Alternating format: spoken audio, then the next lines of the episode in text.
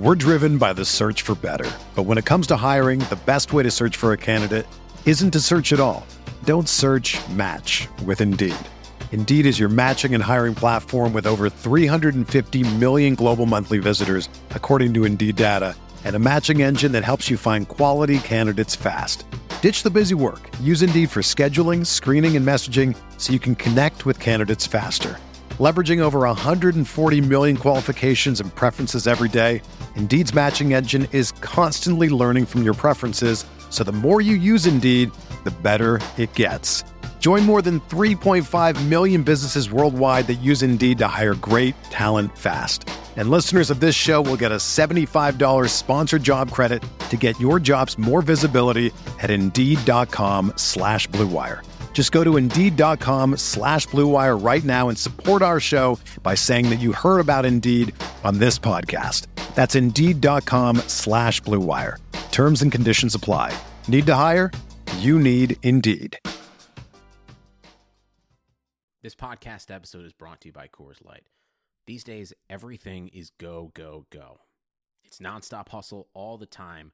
Work, friends, family expect you to be on 24 7. Well, sometimes you just need to reach for a Coors Light because it's made to chill. Coors Light is cold lagered, cold filtered, and cold packaged.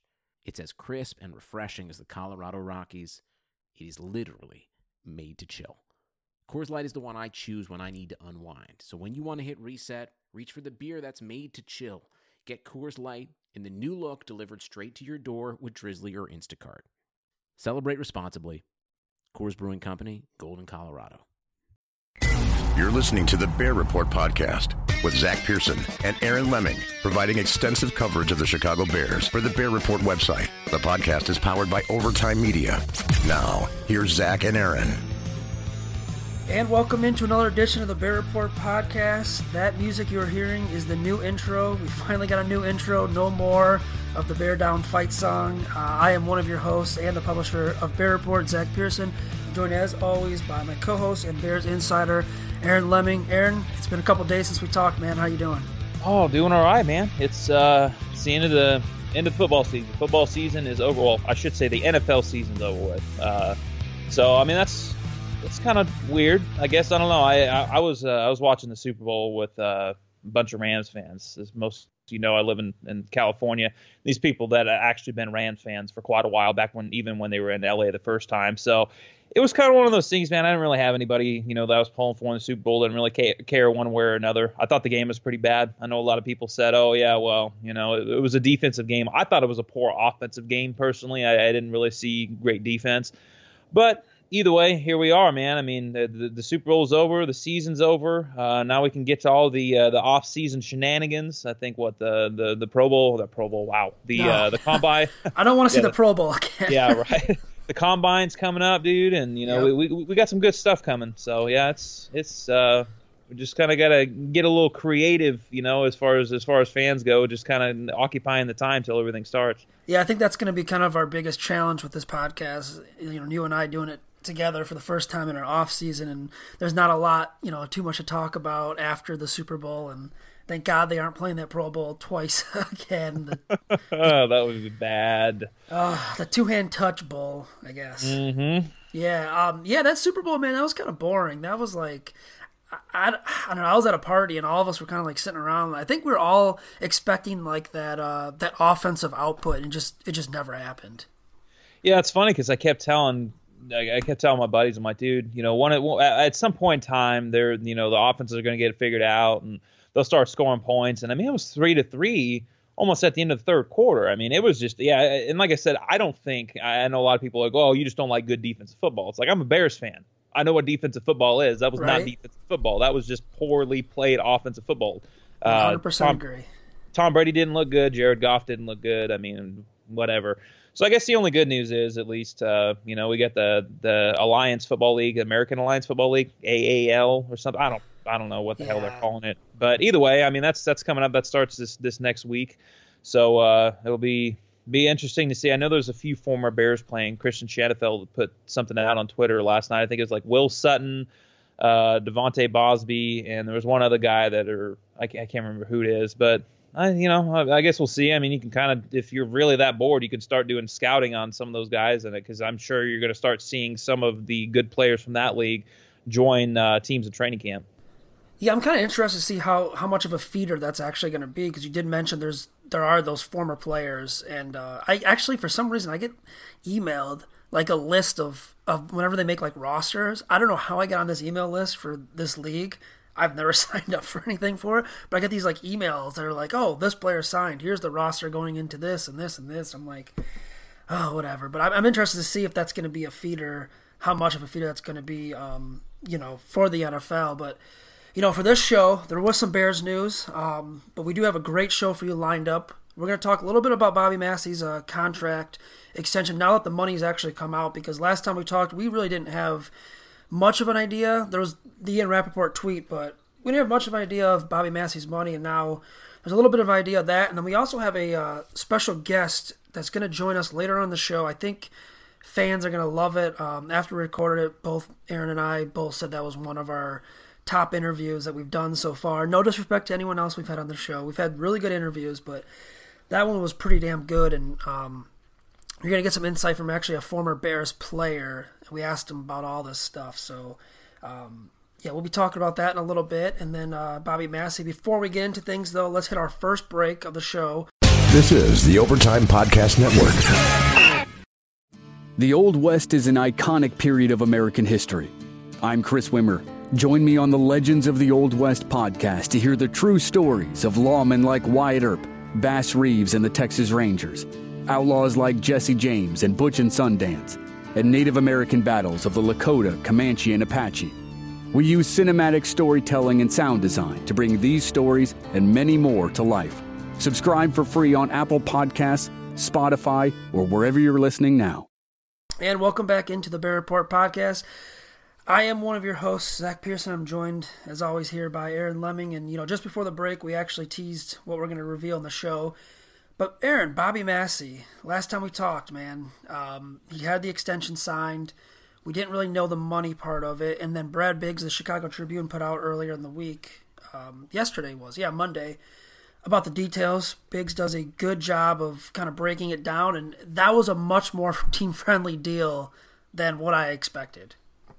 Yeah, uh, me too. I, I, my original reaction was okay, good. They re-signed Bobby Massie, and then Ian Rapoport put out that it was going to be four years, and I think he said it was going to be like uh, it was over eight million dollars a year, and, and it's kind of like one of those things. Like, wait a second here, this is just I don't know. It it kind of it kind of surprised me a little bit.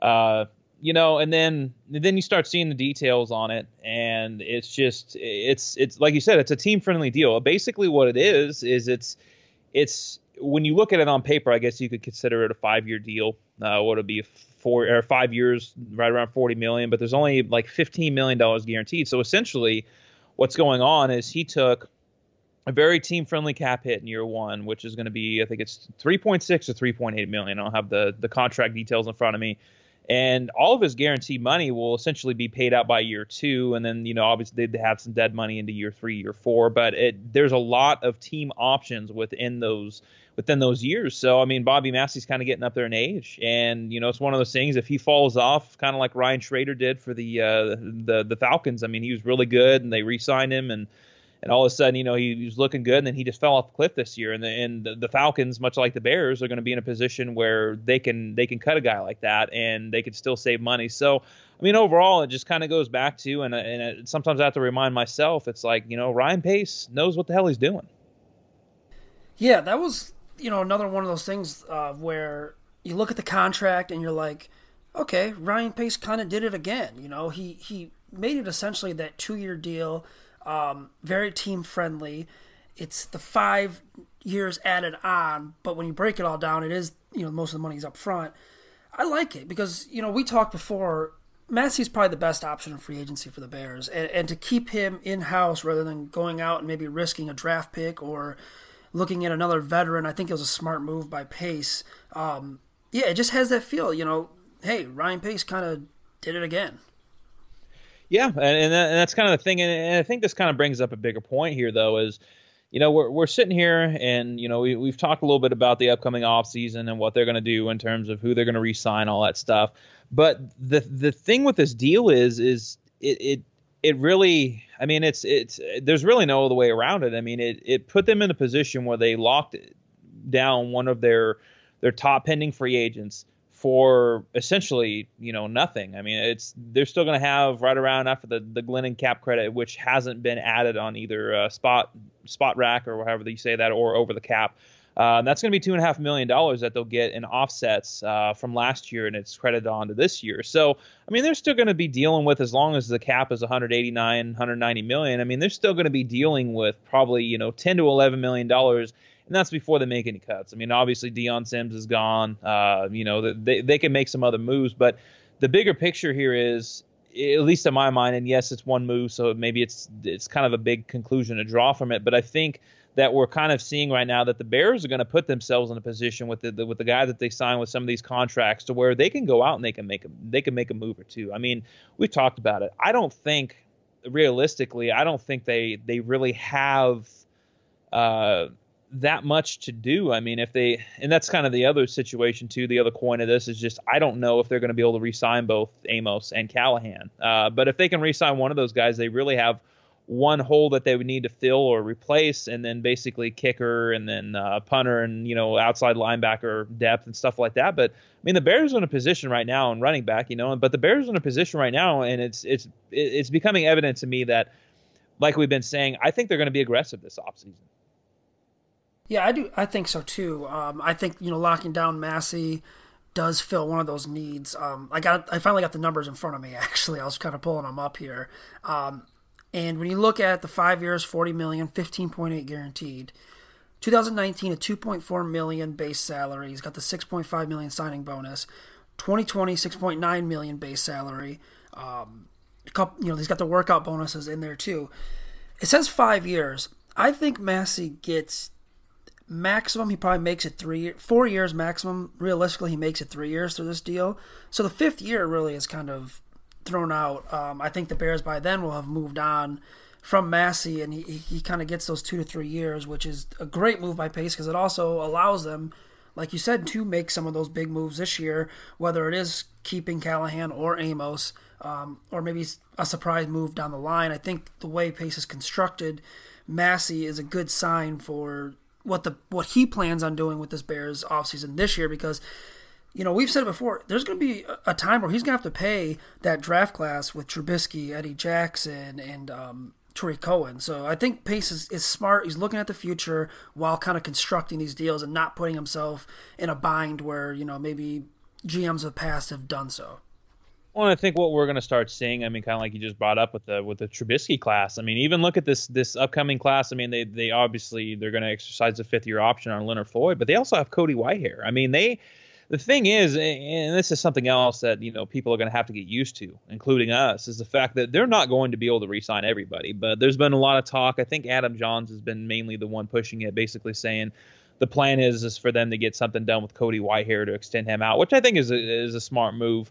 Uh, and then obviously you're going to have you know Leonard Floyd on his fifth year option, so you have control for two more years there. And then after that, I mean, it's coming down to Tarik Cohen, Eddie Jackson. Uh, and then obviously Trubisky. I mean, those I, I don't know, you know, in terms of what uh, Tarik Cohen's going to get. I would imagine, you know, uh, guess right now would probably be eight to ten million.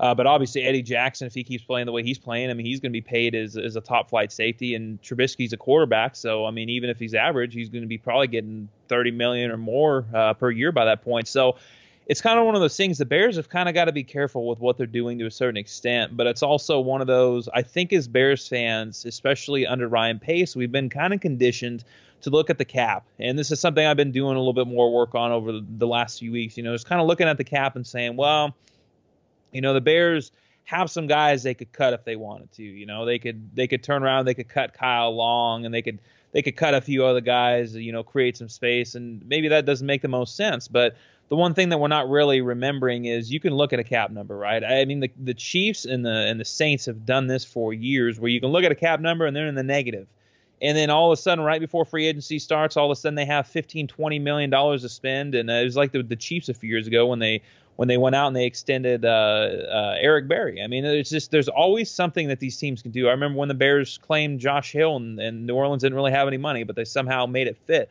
It, you know, good GMs, and I think Ryan Pace is a good GM. I, good GMs can manipulate the cap to where they can kind of fit things and they can push things back, you know, and it's going to reach a point, and hopefully no time soon, but it's going to reach a point where the Bears are going to be in a situation where they're going to have a, a, lot of dudes that are old that are still probably, you know, making some good money, but they're also going to be, you know, kind of out of their competition window, and that's where you, that's kind of where you start pushing that stuff back to. So maybe you have that one or two years of the rebuild where you're kind of you know offloading some of this money and uh, whatever but we're not even close to that but I, I, guess my point out of this is that we need to kind of recondition our minds at this point and say, okay, on paper, maybe they only have 10 or 11 million dollars. But when you start looking at the moves that they can make, you know, asking players to take pay cuts, reworking deals, doing stuff like that, converting uh, Khalil Mack's uh, base salary into a signing bonus, I mean, they could easily clear 15 to 20 million dollars in the blink of an eye on top of the 10 that they already have. Plus, they don't have a first or second round draft pick. So I think that this is going to kind of be a this will be a learning experience, I think, this year for for a lot of fans to kind of know, like, all right, the Bears have been building and building and building to get to the point that they're at. They arrived a year early. I think we can almost all agree on that. You know, this last year, I don't think many people were expecting playoffs at least before Khalil Mack. But now the Bears are in a position, they're in their competition window. For most teams, windows don't last very long. Anywhere from two to five years is normal, unless you're the Patriots and you somehow win six Super Bowls in, in a crazy amount of time. But I, I think that we're going to see a different approach from Ryan Pace, and it may be taking a little bit more risk. It may, you know, we we may look back, um, you know, in, in, the first few weeks of of March after free agency is kind of the big flurries kind of over with, and we may look back and be like, how do they make some of these upgrades? Like the, these upgrades didn't even look like they needed to be upgraded on paper, and yet, you know, it's kind of like the Rams last year. The Rams didn't have a ton of money, and somehow they made it work. They added a bunch of players, and, and they and they made their roster quite a bit better, and they made the Super Bowl. So I don't know. I, I think we're in for an exciting off season, but I think it's going to be different. Yeah, you know, it's kind of the norm now where you can't get you know too attached and expect all your good veteran players to be there or your good young players to be there while they're all veterans. It's just it's just not the reality of the NFL real you know anymore. Um, yeah, you got to be creative, and I think Ryan Pace, you know, in his time with the Saints, has learned.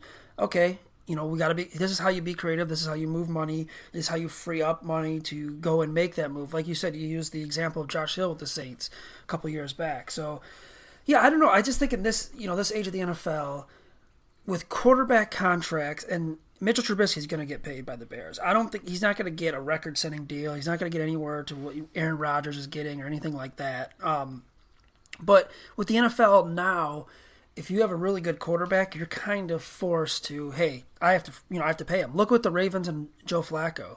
They were forced to pay him because of he produced, and now he's probably not even be on the roster next season. So I think in this this age of the NFL, when you're looking at it, those big quarterback contracts really kind of stranglehold you in a way. Um, I don't know what kind of your thoughts on that. I, I know Trubisky isn't going to get. I don't he's not going to get a huge contract and making more than someone like Aaron Rodgers or um, anyone top of the market.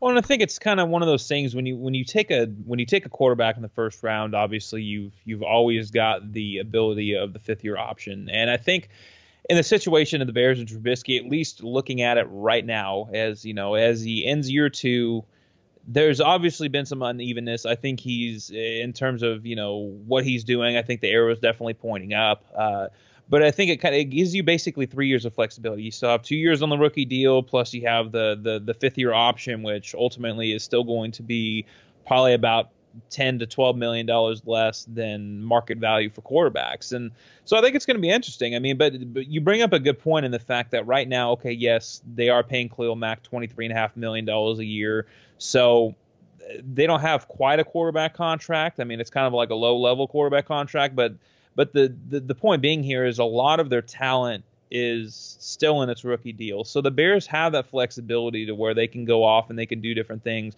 And ultimately they really don't have to worry about paying the quarterback for at least two more seasons, if not three, if they if they hang on that fifth year option and just, you know, kind of play it out. It, it, it all kind of depends. I mean, it and just with the way teams deal with those fifth year options. That that's your window too, right there. I mean, you just pretty much said their window with those draft classes with Trubisky and Cohen and Jackson, and now you look look in the future, Roquan Smith and James Daniels, we're looking at, like you said, the three to five year window, probably five at max right now, um, where the Bears will have that shot to win. And, you know, I just couldn't help but think, I know a lot of people tweet this out on Sunday night as the game was going on. Oh, the Bears would win this game. The Bears should be there.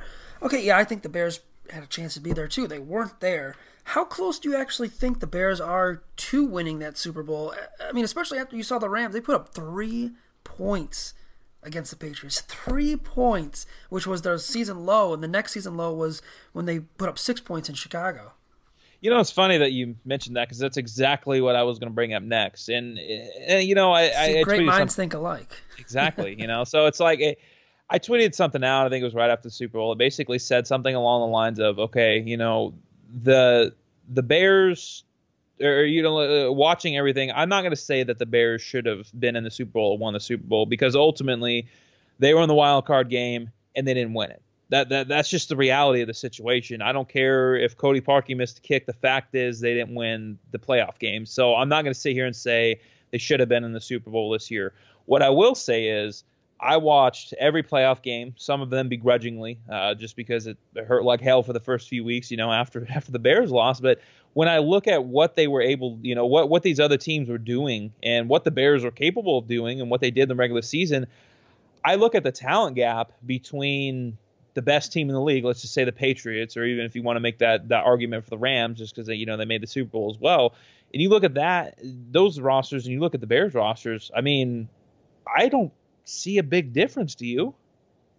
No, not really. Um, I, I I look at the one comparison. You can look at Jared Goff and you can look at Mitchell Trubisky, both young quarterbacks. Goff obviously didn't play well. That's actually probably the worst I've seen him play, and I probably watched probably eight to ten games. But that was that probably the worst I've seen him play. He missed that wide open wide receiver in the end zone, and it wasn't like New England's defense. Is, that's not a superstar defense. That's not a defense we're going to be talking about 30 years from now. Like, oh hey, remember that New England defense that won Tom Brady at six championship? No, they're not going to be talking about that. He just he looked awful. I think when comparing you know the Bears and the class of the NFC with the Rams, you got to go Rams Saints. I think the Bears actually, as it stands now, if I were to bet, I would bet on the Bears to be better than the Rams next season. Well, and that kind of brings up the other point because I think I think the Rams are still going to be a pretty good team. Although, and that's the other thing that I think I, we kind think of so need. too. Yeah. I, I think we kind of need to talk about this though is the fact that okay, look at look at where the Bears are moving in the free agency. They got two starters. They've got the kicker situation. They get figured out. Punter, I'm not overly worried about that. And then maybe an upgrade at running back, right? And you look at some of these other teams out there, and especially a team like the Rams, for example. I mean, they have they have free agents that are that are probably going to leave and not come back. I mean, you got a Ndamukong Suh. Uh, you got, I think, Aqib Talib was in the final year of his deal. Um, you also have uh, Lamarcus Joyner. You, I mean, there's there's plenty of players on that team. Uh, Whitworth is thinking about retiring. Um, I think Rodger Saffold is is set to be a free agent. Uh, I mean, there's just there's a lot of moving pieces within that team, and that's kind of the, the thing. I mean, you you you want to talk about these windows. You want to talk about how you know you, you're not paying a quarterback, and that's something that the Rams are about to do. And that's the same thing with the Saints. I look at the Saints, and I, I'll openly admit I overrated them. I overrated them heading into the, the the postseason because you actually look at what their offense did, how well they actually played. They dominated the first, I'd say, what 10, 11, 12 games, and then it kind of got to a point where Drew Brees was not the same quarterback. Uh, I, I think he had uh, was it like a I think he had like eight touchdowns and he was six or seven interceptions in his in, in the in the final few games of the season. Like he wasn't the same player. He didn't look like the same player in the playoffs. I mean, they really didn't look that good in the playoffs as a whole. It's like you kind of look at trends like that and you kind of wonder, you know, with the Saints. I mean, they popped up out of nowhere a few years ago. Their defense was not good this year. I mean, their defense is what got them to the playoffs in 2017. But you start looking at these top teams here and you say, okay, you know, who's trending what? And I think the Bears are trending up. I, I think the Rams are are going to be close to the same. I think you're, you're going to have to kind of see what happens with the talent they lose, how they replace that, uh, w- what else they do. But then you look at a team like the Saints, where it's obvious that the the time's running out with Drew Brees. It's you know they don't have the sustainability I think on defense to be a consistently good team, especially in that division. And you kind of start looking at things, and it, at least to me, I mean, my expectations, and obviously we'll have to see how the the the uh, offseason goes, but my expectation is the Bears to be at least one of the two best teams in the NFC. But frankly, I think there's a, a, very good chance that they could easily be the best team in the NFC. Obviously, you know, Packers come out of nowhere, the Vikings come out of nowhere. There's plenty of teams that could come back and, you know, maybe the Eagles, whatever. But I think the Bears are moving in a very good direction. And I don't think a lot of teams are going to be able to match that this offseason for the simple fact that the Bears are going to have a lot of the same team they did this year than they are next year. I think that's very realistic too because the goal should be for the Bears to get that first round bye this year. Last year, you know, the playoffs kind of came out of nowhere. Maybe mid-season, you're kind of thinking, okay, Bears, they're going to go to the playoffs. They're in really good shape. Um, you know, season goes on. Maybe you know, they beat the Rams. Okay, there's a shot at a first round bye. I think going into this season, the Bears' realistic expectations and goals, outside of obviously winning the Super Bowl, has to be okay. Let's get that first round bye. Let's put ourselves in a position where we're going to host a playoff game and have one, and we win that game, we're going to the NFC Championship game. And if you want to up it a little more, okay, let's get the number one seed. Let's have the playoffs run through us. Because going into these play, going into these playoffs, I didn't think there was any chance any team was going to beat the Saints at the Dome just because of that home field advantage. And when you touched on, they the Saints were just not the same team down the stretch. They did have essentially two weeks off because they did rest their starters week 17. So they had two weeks off before they played. They obviously beat, um, oh man, who they? Oh, they beat Philadelphia. So I drew a blank there. Uh, they beat Philadelphia. But they barely beat them. They barely yeah. beat Philadelphia. They real they they if it wasn't for that fake punt they had in the first half, they'd probably lose that game. Well, and if if it wasn't for the fact that uh, Alshon Jeffery dropped the ball on what the seven yard line and ended up being an interception, they probably would have lost it too.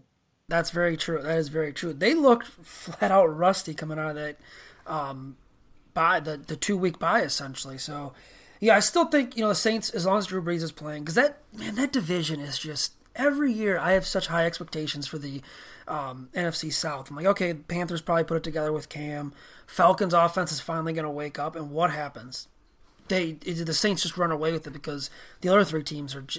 It's just it's they're so bad. It's like a it's just a, a really bad division for some god awful reason. But yeah, I, I would say realistic expectations. The Bears do make you know, like get that first round bye, um, have the playoffs run through them, and then and then make a run at the Super Bowl. Well, and and I guess this is kind of leading a little in the next season. Maybe we're getting a little ahead of ourselves. But the other thing I was kind of curious to get your thoughts on because, and maybe this is going to be an unpopular opinion, but there was that report. What was it? I think it was Sunday. I think it was the day of the Super Bowl that basically came out and said that, and it was by a New Orleans reporter that said that the Bears are rumored to basically host the season opener against the Packers yep. for the 100th anniversary on Thursday, you know, Thursday night football. Now, a lot of people are, I saw a lot of people getting all amped up. One, I don't like Thursday games. I think Thursday games suck. I don't care if they're the on Thanksgiving. Worst. Yeah, exactly. I don't care if they're on Thanksgiving. I don't care what it is. It's either it's too early in the week for me. I, I I'm just I'm a creature of habit. I like this. You know, I like having games on Sunday. If every game could be at a noon start, I, that'd be phenomenal for me. So I, I, I don't know. I mean, maybe, and that's the other thing. Like, okay, I get it. The Packers are the Bears' biggest rivals, you know, so on and so forth. But at least to me, it's like, you know, I was really amped up for for last year when they opened with the Packers. I don't really want to see them open with the Packers again. I understand the whole marketing aspect behind it. It's a hundred season for the Bears, it's a hundred seasons for the NFL, so on and so forth. But am I the only one that's just not over like over the moon at you know excited at the fact that they may be opening up the NFL season? Well, because we've seen it nine straight years now where the Bears and Packers have played in prime time, and all those games have been in, in Green Bay for some odd reason. I don't know why the NFL has done that to the Bears. Um, see, I don't know. I saw that report too. I saw that tweet out too. So the NFL is pretty much, if that happens, is going to change the the Super Bowl winner will not play on a Thursday night this year, which I don't know. I, I kind of like that tradition. I don't like the Thursday night games, but I'm kind of for, you know, hey, let the Super Bowl team open it up. Let them have their ceremony and whatever they do um, before then, before the game. Yeah, I, I just, I don't know. I'm kind of in a, a weird place with it because I do like the Bears Packers rivalry. I think the Bears are finally on the right side of it or actually trending towards the right side of it. I just I don't know. I don't want to I don't want to have that loss. Like like you know what I mean? As, as, as, as much as I think the Bears are better than the Packers, I, there's still a feeling, oh, Green Bay is still going to beat us. Oh, Aaron Rodgers is still going to pull one out of his ass like he did week one and beat us. I don't know, man. I, I it's just it's tough for me because it is the hundredth year of, of the NFL. Be 100 years of the Bears franchise. I think we're kind of destined to have Bears Packers open up at Soldier Field.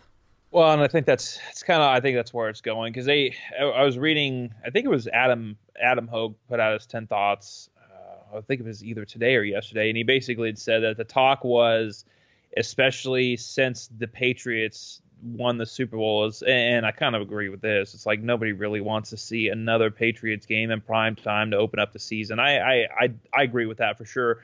And I think that may help kind of aid the decision in the fact that yeah, the Bears are, you know, probably going to open up. I just I don't know, man. It's kind of one of those things. Like, obviously, I I'm not overly worried about the the losing aspect by any means. I'm just kind of more of I like, especially when you're talking week one. Like, I didn't even like the fact that they opened up on Sunday Night Football this last year because I wake up at you know six, seven o'clock in the morning, and then I'm just a nervous wreck for the the, the entire day.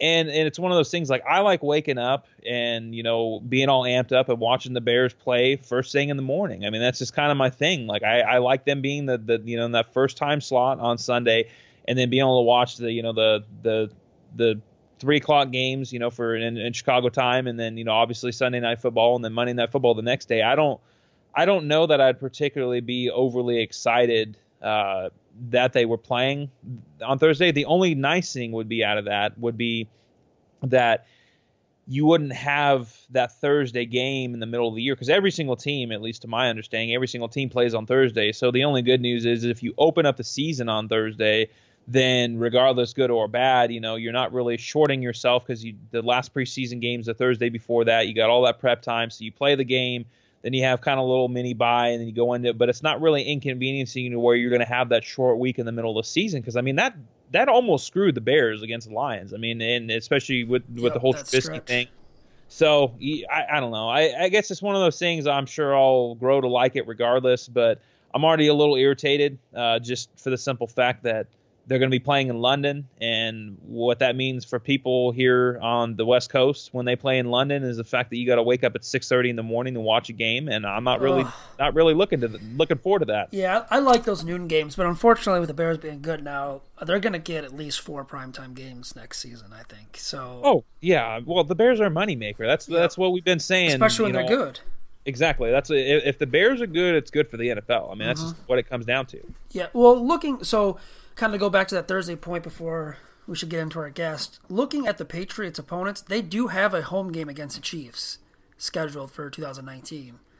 So I, I mean, if NFL's looking for ratings, I don't know how much better a Bears Packers Week One would do than a, a, a Chiefs Patriots AFC Championship game rematch. Yeah, well, I think at least when I was reading it, it was basically something along the lines of if the Bears got the Thursday night slot to open up the season, then the Patriots would open up their season at home Sunday night. So, yeah, I don't know. I, I mean, either way, it's gonna it's gonna be the same exact broadcast. I mean, it's it's yeah, no, it, no, would it be? Yeah, no, it would be. It would be the it would be the same exact yeah. broadcast because you'd have the NBC, right? and Michaels. Yeah, exactly. So mean, what? either way, I, I don't know. I don't know if there's really any loss to gain ratio for them at this point. You know. What about a? I mean, what about a Monday night for Bears Packers? Well, no, because that'd be at six. Well, yeah, it'd be the six o'clock because they always have the West Coast game. Yeah. See, and that's another thing. I don't know if I could last all day on Sunday watching all these other teams play and then having to wait for the Bears. That's all I'm saying. Just put them on at twelve o'clock on on Sunday and just let it happen. Yeah, it's gonna be interesting. that's gonna be something to follow because we don't. We'll get the schedule April, so it's I'm like a week before the draft usually. But I'm wondering if they'll announce like their kickoff plans because they're definitely going to have a kickoff thing for the 100th anniversary. Yeah, I, they usually do. I thought. I thought they usually. That's usually like one of the first things announced. I want to say it's like right before free agency. Yeah, I'm. So we'll know within the coming weeks. Yeah, if I were to say right now, kind of go back to your first. Um, don't give me that Thursday night game. Give me, give me Patriots Chiefs. I'm fine with that game instead of Bears Packers on Thursday. I want to see Bears Packers. Let's give them week three, four, then maybe week what 12, 13. Kind of because I, cause I kind of liked actually this year the you know the the first game I was excited as Bears Packers.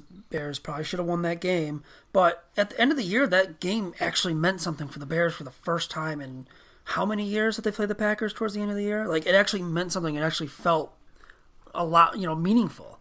Yeah, no, I agree. I, I, I just that's kind of the thing. I, would rather not see the Bears open open with the, the Packers and then close with the Vikings for you know second year in a row oh and then close with the Vikings. Hey, dude, that you know what's gonna happen. It's either gonna close with the Vikings or the Lions again.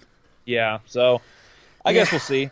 Yeah. Well, speaking of former Bears seasons and former Bears players, actually, I think we should get into our guests now. Um, Aaron and I had the opportunity to interview Earl Bennett, former Bears wide receiver. He joined us on the podcast to kind of talk about his playing career, um, what he's doing now, including his new podcast, which mixes sports and music, and it's a very interesting and, and unique idea, and I love it when he was talking about um, having the athletes and, and musicians on his podcast and kind of how they mix. Um, Aaron asked him about it, and it was a really good answer he had. So we're going to talk to Earl, um, give him your thoughts, and maybe even a little uh, Robbie Gould question. So uh, let's get into that into that interview now. This is uh, former Chicago Bears wide receiver Earl Bennett.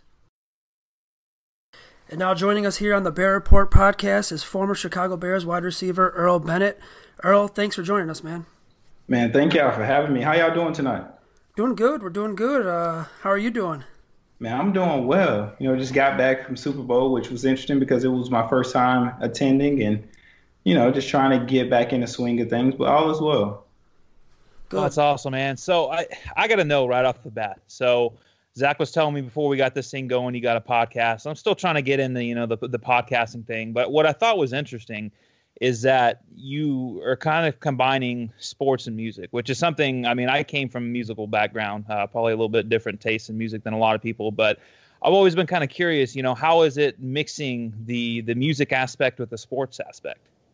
It's been cool, to be honest. A lot of guys really enjoy the content, and a lot of guys really enjoy music, right? So for instance, I have Jordan Howard on this week's shows. Everybody has a song that they listen to that they get riled up to before the game. And so I asked Jordan, I said, Hey, Jordan, what's that one song that you have to listen to before you go out on the field? And he's like, Oh, that's easy. Future Savages, right? And so every guy has that one song that they want to listen to before they go out on the field. So I thought it was interesting to see how some rappers want to be athletes and some athletes want to be rappers whether they are trying to transition into rapping, whether they just, you know, love the flamboyancy of being a rapper and the persona that they carry.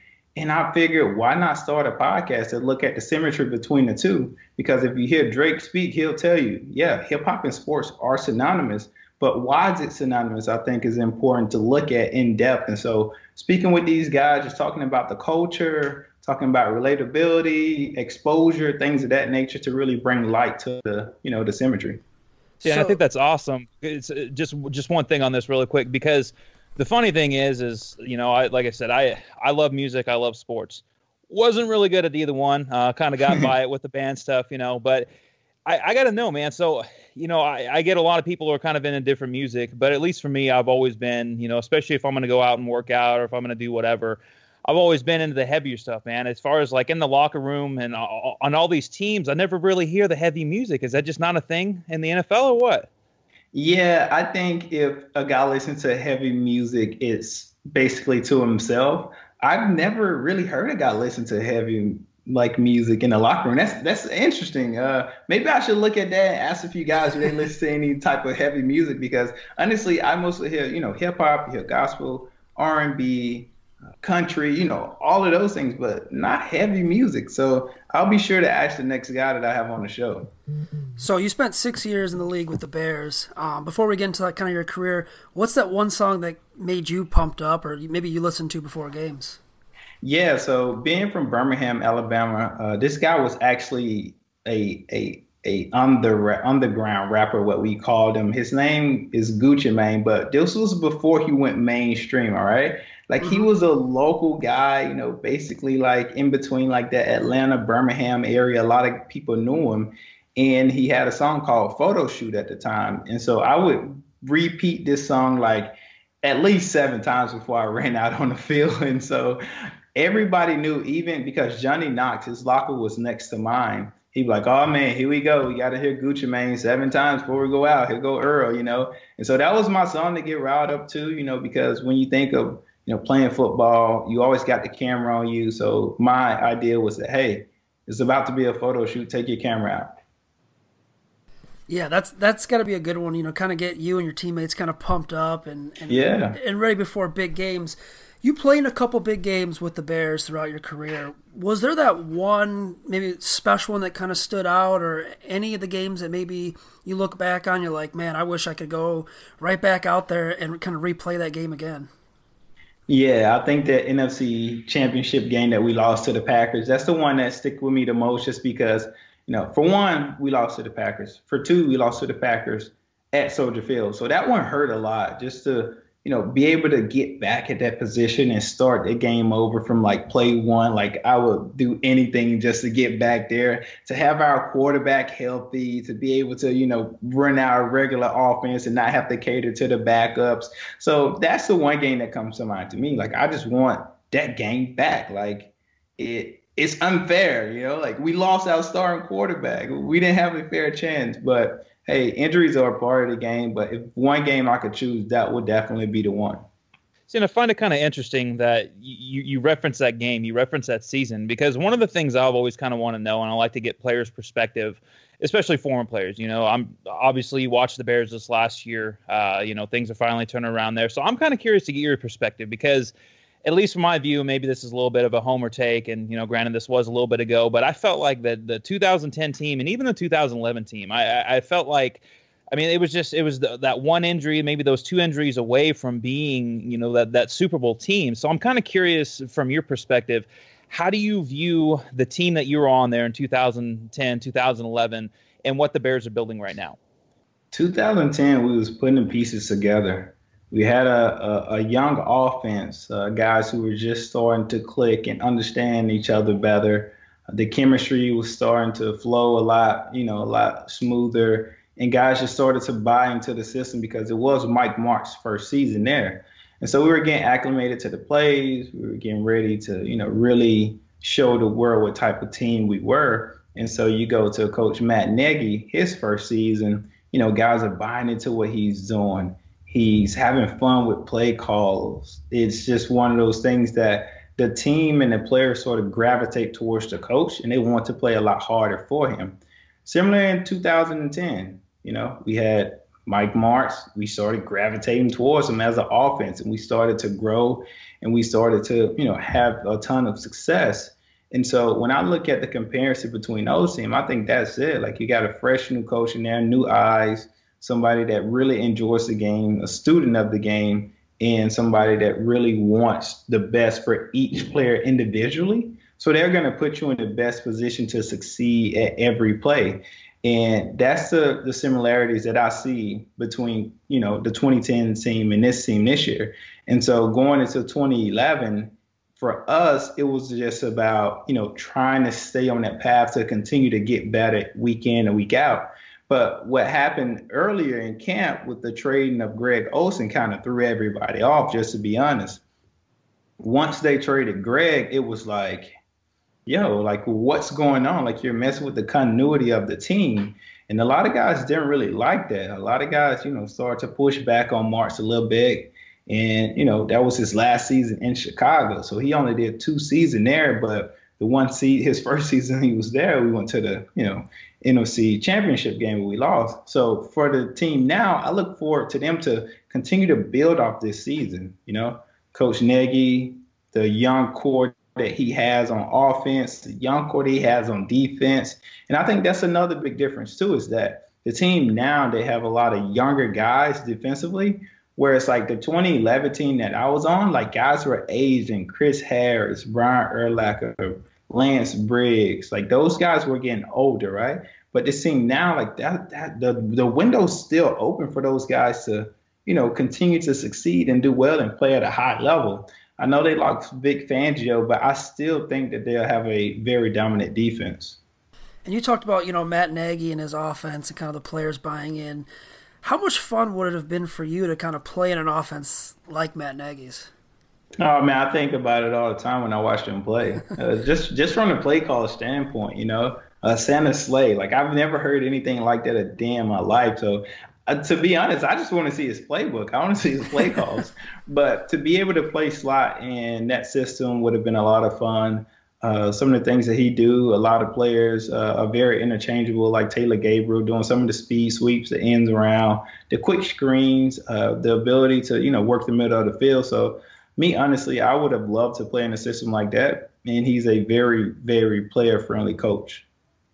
Yeah, it's. I mean, they're they're building something. At least it looks like it. I mean, it looks like they're building something. So this kind of leads into my next question because obviously we have the off season coming up. Uh, free agency starts March 13th. The Bears really have, in terms of starters, I mean, they got two starters about to hit the market. And, you know, Adrian Amos, Bryce Callahan, you know, they have punter situation they got to figure out too. But I'm kind of curious from your, your, your perspective uh, and kind of to go back a little bit here. I mean, you were obviously you were you, you were drafted, uh, you signed, you didn't even get to free agency. I mean, you you signed a four year deal. It was in the last year your rookie deal. Uh, and then obviously when you went to the Browns, you were free agent as well. So I'm kind of curious to get your perspective on the benefits of signing early versus what Callahan and Amos are doing right now in terms of they're probably going to test the market. I mean, what are the pros and cons? Is it just a, a personal preference? Yeah, um, man, that is a tough question. I think for the most part, it is personal preference but also if you feel like you're being lowballed by the team, you know that's that's what your agent do. They figure out your market value. They tell you if Chicago is lowballing you and they think you get more on the market, you know, possibly. But when you look at those two guys, uh, for me, when I signed my deal, the one thing that I wanted to do was, you know, be uh, established with a team already that knew my strengths and my weaknesses. And so by signing a long-term deal with Chicago, I knew and understood my position on the team, which was very important for me. And two, you risk injury trying to continue to play, you know, throughout multiple games, as we saw what happened with Johnny Knox, which was very unfortunate. But he was probably going into free agency and was going to make a ton of money. And he felt like he was being lowballed by the Bears. So it's one of those things where it's a personal preference, but also you have to be cognizant that you know, you never know when it's going to be your last play. But, you know, Bryce Callahan ended up getting hurt during the season, which will probably hurt his stock a little bit. Uh, Adrian Amos, you know, he played very well. So it'd be interesting to see uh, his market value and if he's able to re-sign with the Bears. So you, you kind of played in an era of Bears football with, you know, dominant defense, a good offense, um, – obviously Jay Cutler was a quarterback, and there seemed to be a lot of you know national attention around Cutler. You knew him in your time at Vanderbilt playing in the SEC. What was kind of like one thing that might maybe the national media or anything that was misunderstood kind of about Jay? Because I, I imagine you got to know him quite well. Yeah, I mean, to be honest, it's just like any other teammate. I think there's a lot of emphasis placed on uh, the relationship that Jay and I have, but he's honestly just like any other teammate uh, that I had on the team. Uh, he's a he's one of those guys that, that's misunderstood in terms of when it comes to the media because he stays away from the limelight. Uh, up until now, obviously he's on you know television, and you can kind of see his uh, charisma that he had. But for the most part, he's uh, he's just one of those guys that was just very competitive you uh, you knew what you were going to get out of him week in and week out, and he always went out, you know, fought hard until the end. A lot of people didn't like his, you know, his uh, some of his uh, his nonchalantness.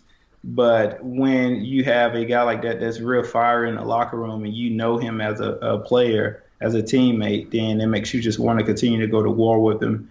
Uh, we didn't get to accomplish what we felt we could have with him at quarterback, but you know things happen. Have you watched him on uh, reality TV yet?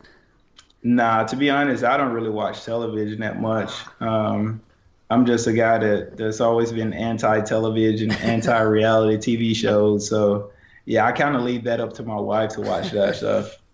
See, I'm with you. I'm with you on the anti-reality uh, shows, man. I don't think those are really yeah. much reality shows. So I guess my last question here is about another former player, and there's no way I could get away with not asking you this. Uh, obviously, over the weekend, you posted a video with Robbie Gould. Now, I'm not going to ask you to reveal any inside information, anything like that, but I mean, you saw the Bears kicking problems. I mean, obviously they got a problem here. It sounds like Cody Parkey's probably not going to be back with the team next year. I mean, do you think, even with the cap situation that the Bears are in, do you think that bringing back Gould makes sense, assuming he hits a free agent market? Yeah, I think if the 49ers does not franchise tag him, I think it makes sense to bring him back um, for multiple reasons. You look over the past three seasons, he's been clutch. You know, like, I mean, the guy's only missed, what, three field goals, I think. over the past three uh, seasons. And also, when you look at his ties to the city of Chicago, his family is still there. He still loves the city. Uh, what a lot of people don't really understand is like those videos that I did with him are very genuine. Like there's no acting, there was nothing scripted. Like honestly, me, my wife, and my two kids were walking in Centennial Park in Atlanta, and I hear somebody say Earl Bennett, and I look back and I'm like, what? Like I I literally cannot make this up. This is Robbie Gould just scream Earl Bennett as I'm walking through Centennial Park in Atlanta, and so I was like, hey man, we got to do a video. And he's like, all right, cool. Nothing scripted. Honestly, we just pulled. I pulled the phone out and was like, hey, man, I can't make this up, you know. And that's why that's why I say like I literally cannot make this up. And when you look at his familiarity with not only just the team but Soldier Field, right? Like you can bring a lot of kickers in who have been very, very well accomplished over their career but they can't kick at Soldier Field, right? And a lot of people don't understand like why they can't kick, why they missing field goal to Soldier Field. Soldier Field is different. The wind plays a huge factor. The grass, like there's a lot of um, external things that come into being a kicker and kicking in Chicago. And Robbie played there, you know, what 11, 13 years. And he's one of those guys that 12 years, and he's one of those guys that really understand, you know, the external issues when kicking in Chicago, and that's why he was so successful. That's why he's the you know point leader in Chicago Bears history, and I just think it makes too much sense to bring him back. So hopefully they're able to figure out you know like the the details in terms of contract wise, but he definitely wants to be back in Chicago. Man, he loves the city. His family's there. I mean, what more could you really you know like do? I agree. I, th- I would love for Gould to come back if, if the right situation comes about with the 49ers. Earl, thank you, man. Uh, before you leave, where can uh, you know our audience find your podcast? Um, any anywhere they can follow you on Twitter or anything? Yes, so it's Pro Style P R O S T Y L E podcast, one word. You can find it on Twitter. You can find it on Apple iTunes. You can find us on YouTube now. Google Play, Spotify, we're everywhere. If you want to follow me, I'm Earl B Bennett. One one word on Twitter, on Instagram. You can find me on Facebook. Friend me. I accept all friend requests, man. I, I really appreciate you guys having me on tonight, man. This was this was a, a joy to to be on with you guys. So if you ever need me again, man, just please reach out. Oh, no doubt, man. We really appreciate it. That was some good stuff. And once again, that was uh, our interview with former Chicago Bears wide receiver Earl Bennett. Some really good stuff um, from him, and and the whole Robbie Gould question kind of topped it all off. And I know Earl wants to see him in Chicago. I know a lot of people want to see him in Chicago. So we'll see if Ryan Pace can make that happen. Well, he did say he wanted to be there. So I mean, yeah, it's I think a lot of it, it's kind of like Earl said, you know, it, really comes down to what are the 49ers going to do? The 49ers still hold the control in this situation. If they tag him, we have nothing to talk about. If they don't tag him, uh, you know, and don't re-sign him, because they have negotiating rights up until, you know, the point, basically up until March 11th when he would, we would hit that three-day window where that, you know, it's supposed to be you can negotiate, but you can't sign anything, quote unquote. But yet we have players that are usually signing by the 12th. I mean, that's just usually the way it goes. Second day into that the negotiation period, the legal tampering period, or whatever it is. So, I, I mean, we'll know. I mean, th- this time next month, I mean, we'll we'll pretty much know exactly what's going on. I think the, I think franchise tagging the window for that starts. I think it's like the 20, it's like the 26th. I think. Yeah, 25th. It's right before the combine. Yeah, exactly. So yeah. that's kind of when everything's going to start. You got the tag stuff, which it takes usually a few days for these guys, and we're going to see a ton of players get tagged this yep. year because there's a lot of free agent, uh, free agent pass rushers out there that teams aren't going to want to let go of. So it's it's going to be interesting. And I think Landon Collins is going to be another guy who gets tagged. So. I mean, we'll see. I mean, it's it's unfortunately. I mean, I hate to say this, but we're we're still uh, about oh, you know two two and a half weeks away from really anything going on in terms of you know the combine and all that other stuff. But at least in the meantime, I'm kind of curious. I I, I am going to watch the the Alliance League this week, the Alliance Football League this weekend, and kind of see see what that's about. We had you know Andy uh, Phillips on the podcast last week, and he had a tryout. So we'll we'll we'll see we'll see how that goes. Um, you know, I I have a feeling sooner rather than later he's going to end up getting added to one of these teams, and these are the kind of players that I root for. You know, it, it's kind of one of those things that might be a scouting thing because you just you never know. Maybe maybe one of these kickers is impressive, and maybe the Bears don't get Robbie Gould, and here we are, uh, you know, scouting some of these guys, some of these kickers, and maybe the Bears signs one of these guys. I think the season ends in April. Yeah, are the games televised? Yeah, every single one of them is going to be televised. I think it's going to be NBC Sports and the NFL Network. So I have hmm. Andy sent me the schedule. Uh, yeah, you have to pass that on to me. Yeah, so yeah, either way, I mean, yeah, the the, the games are going to be televised. I mean, it's I mean, not to be mean, but the games probably aren't going to be great football by any means, but it'll still be interesting because I th- I think that the the thought process behind this and why the NFL is backing this is because this should be a pipeline for guys that maybe wouldn't have got that second shot before are now going to be able to get that second shot. And who knows? I mean we may we may see some players that that you know are hot shots there that come in and and can actually be contributors. I hope. I yeah, really do. i hope these guys. That's something to keep an eye on too because like you said you know the season will be wrapping up in april and then you'll have training camp invites and all that being sent out after the draft and with the rookie minicamp. So yeah, that's that's going to be kind of interesting to see if anyone actually does earn a training camp invite from their play from this new league. Um, yeah, that that I'm gonna start paying attention to. I do get those emails. I just I don't know. I, I, I just haven't really researched much into it. But yeah, like you said, Aaron, man, the fun starts in a couple weeks.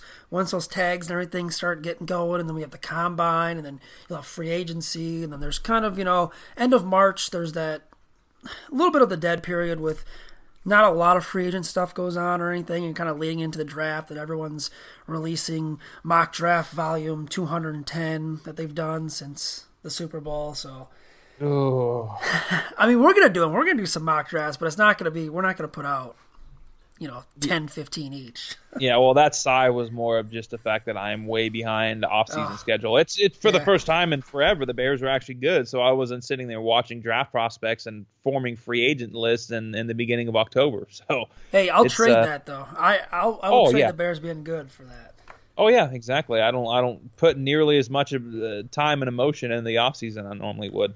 Thank you again to Earl Bennett for joining us. You can uh, check out his podcast, Pro Style Podcast. It's on iTunes, other podcasting platforms. He's also on Twitter. He mentioned it was at Earl B Bennett. Um, he even invited everyone to, to, to friend him on Facebook. I'm his friend on Facebook.